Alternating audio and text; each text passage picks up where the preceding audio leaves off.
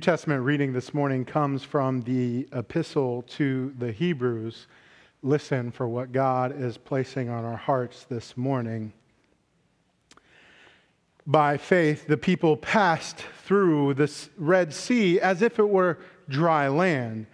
And when the Egyptians attempted to do so, they were drowned. By faith, the walls of Jericho fell after they had been encircled for seven days. By faith, Rahab the prostitute did not perish with those who were disobedient because she had received the spies in peace. And what more should I say? For time would fail me to tell of Gideon, Barak, Samson, Jephthah, of David and Samuel and the prophets, who through faith conquered kingdoms, administered justice, obtained promises, shut the mouths of lions, quenched raging fire, escaped the edge of the sword, won strength out of weakness, became mighty in war, put foreign armies to flight. Women received their dead by resurrection. Others were tortured, refusing to accept release in order to obtain a better resurrection. Others suffered mocking and flogging and even chains and imprisonment. They were stoned to death. They were sawn in two. They were killed by the sword. They went about in skins of sheep and goats, destitute, persecuted, tormented, of whom the world was not worthy. They wandered in deserts and mountains and in caves and holes in the ground. Yet all of these, though they were commended for their faith, did not receive what was promised, since God had provided something better, so that they would not, apart from us, be made perfect.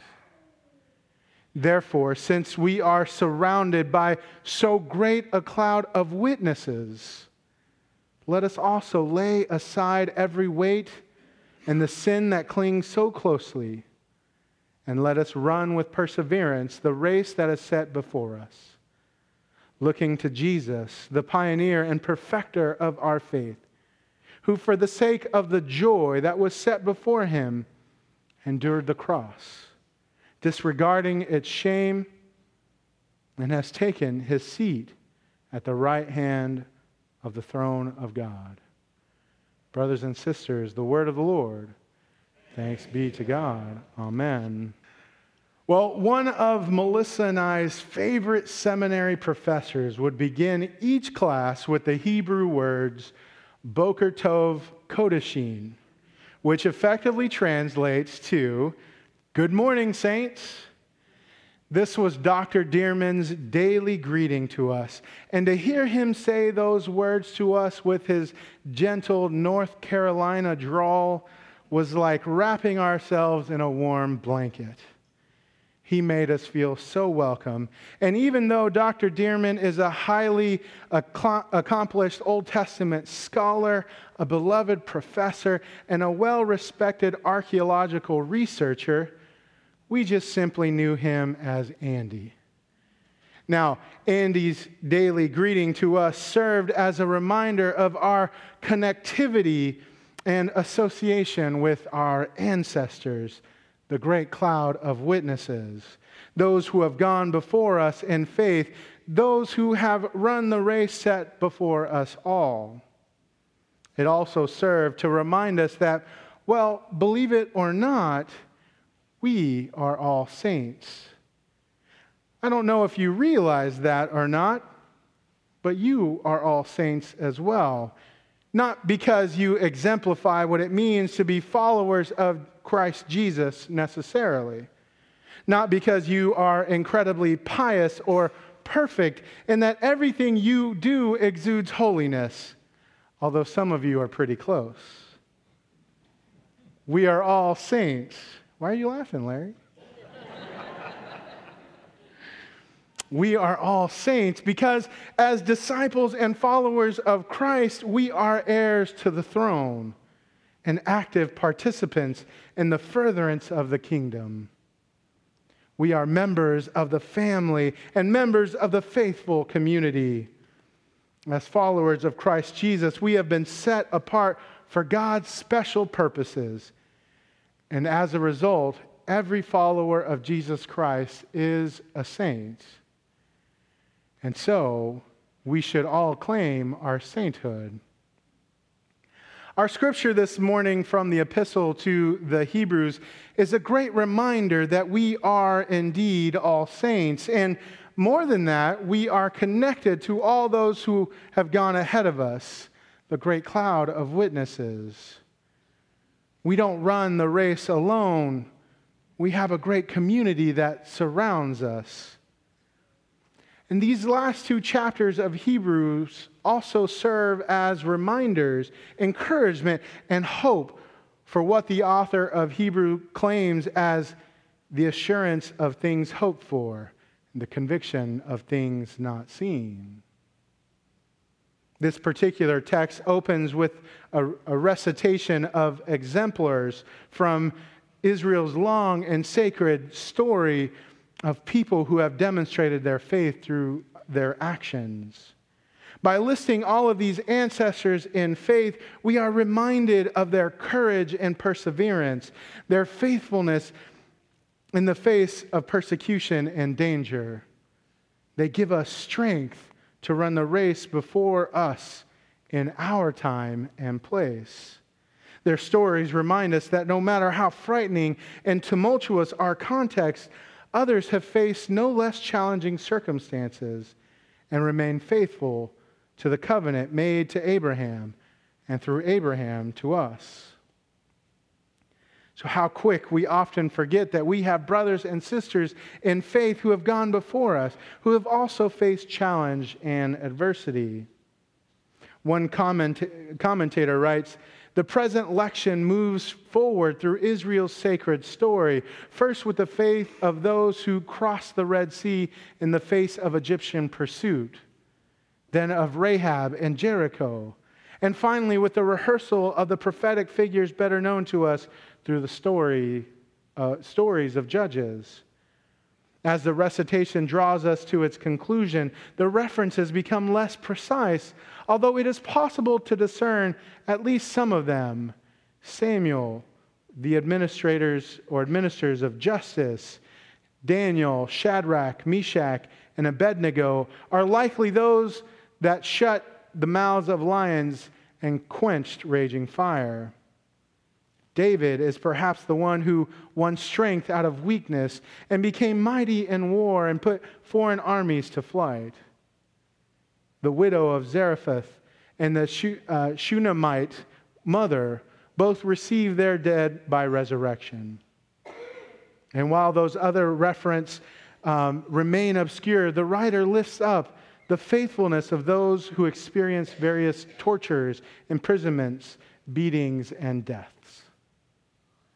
Now, I'm sure, like me, you are totally familiar with and clearly remember all of those stories from the Old Testament mentioned in this passage. But just in case some of us might need a little refresher, let's look briefly at the story of the widow of Zarephath and the Shunammite mother. The word of the Lord came to Elijah, and told him to go to the town of Zarephath, located about eight and a half miles south of Sidon and 14 miles north of Tyre. There, Elijah encountered a widow gathering sticks. He called to her and said, Bring me some, clear, some, some water so that I may drink. And as she was doing so, he called to her again and asked her to bring a morsel of bread. But in response, she said, I have nothing baked and only a handful of meal in a jar and a little oil in a jug. Elijah then said to her, Do not be afraid. Go and do as I have said. But first make a little cake with what you have and bring it to me. Then make something for you and your son. For thus says the Lord, the God of Israel the jar of the meal will not be emptied, and the jug of oil will not fail until, until the day the Lord sends rain on the earth.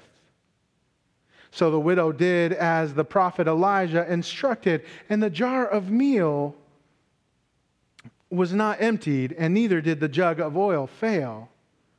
After this, the son of the woman fell ill and was so severe that he was left without breath. So the widow called to Elijah and said, What have you against me, O man of God? Have you come to me to bring my sin to remembrance and cause the death of my son? But Elijah said to her, Give me your son. He took him from her and carried him up to the upper chamber and, and laid him on his bed. Elijah cried out to the Lord, O Lord, my God, have you brought calamity even upon the widow with whom I am staying by killing her son? Then he stretched himself out over the, the child three times and cried out loud to the Lord, O Lord, my God, let this child's life come into him again. And the Lord listened to Elijah, and the life of the child came into him again, and he was revived. Elijah then took the child to his mother and said, See, your son is alive. And the woman said, Now I know that you are a man of God, and that the word of the Lord is in your mouth. Now, similarly, the story of Elisha raising the Shunammite woman's son is a story of great faith. Well, one day Elisha was passing through the small village of Shunem where a wealthy woman lived. She urged Elisha to, to have a meal, and as he passed through there regularly, he would and did. The woman said to her husband, I am sure this man is a holy man of God. Let us prepare a room for him so that whenever he passes by, he can stay with us. So then, on another day, when Elisha came by, he went up to the room to rest. He said to his servant Gehazi, Call the Shunammite woman and say to her, Since you have taken all this trouble for us, what may be done for you? Would you have a word spoken on your behalf to the king or to the commander of the army? She answered, I live among my own people. He said, What then may be done? Gehazi answered, Well, she has no son, and her husband is old. Elisha said to her, In due time you shall embrace a son. She replied, No, my lord, O man of God, do not deceive your servant. Now, after some time, the woman had a son, as Elisha had declare, declared. When the child was older, he went out one day to his father in the fields. He complained, Oh, my head, my head, and was carried back to his mother and sadly died. The woman took her son to the room prepared for Elisha and had one of the servants retreat a mule for her to go to the man of God and come back again. She set out and came to the man of God, Elisha, at Mount Carmel. When Elisha saw her coming, he said to Gehazi, his servant, Look, there is the uh, Shunammite woman. Run at once to meet her and ask her if, if she is all right. When she came to Elisha, she caught hold of his feet, and even though Gehazi approached to push her away, Elisha said, Let her alone, for she is in bitter distress. The Lord has hidden it from me and not told me. The woman then said, Did I ask my Lord for a son? Did I not say, Do not mislead me? Elisha said to Gehazi, Go, lay my staff on the face of the child. But the woman said, I will not leave without you. So he rose up and followed her. Gehazi went ahead of them and laid the staff on the face of the child, but there was no sign of life. When Elisha came into the house and saw the child lying dead, he went into, in close and prayed to the Lord. He said over him, uh, he laid over him, then got up and walked to and fro in the room. Then he got up again and bent over the child. The child sneezed seven times and opened his eyes. Elisha summoned Gehazi to call the Shunammite woman.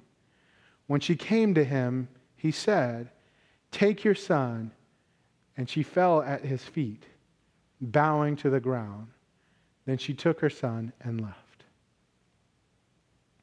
These two stories from the books of 1st and 2nd Kings, respectively, may not make the pantheon of great stories of faith from the Bible, but they certainly do serve to remind us that learning from these heroes of faith can and should lead us to real life responses.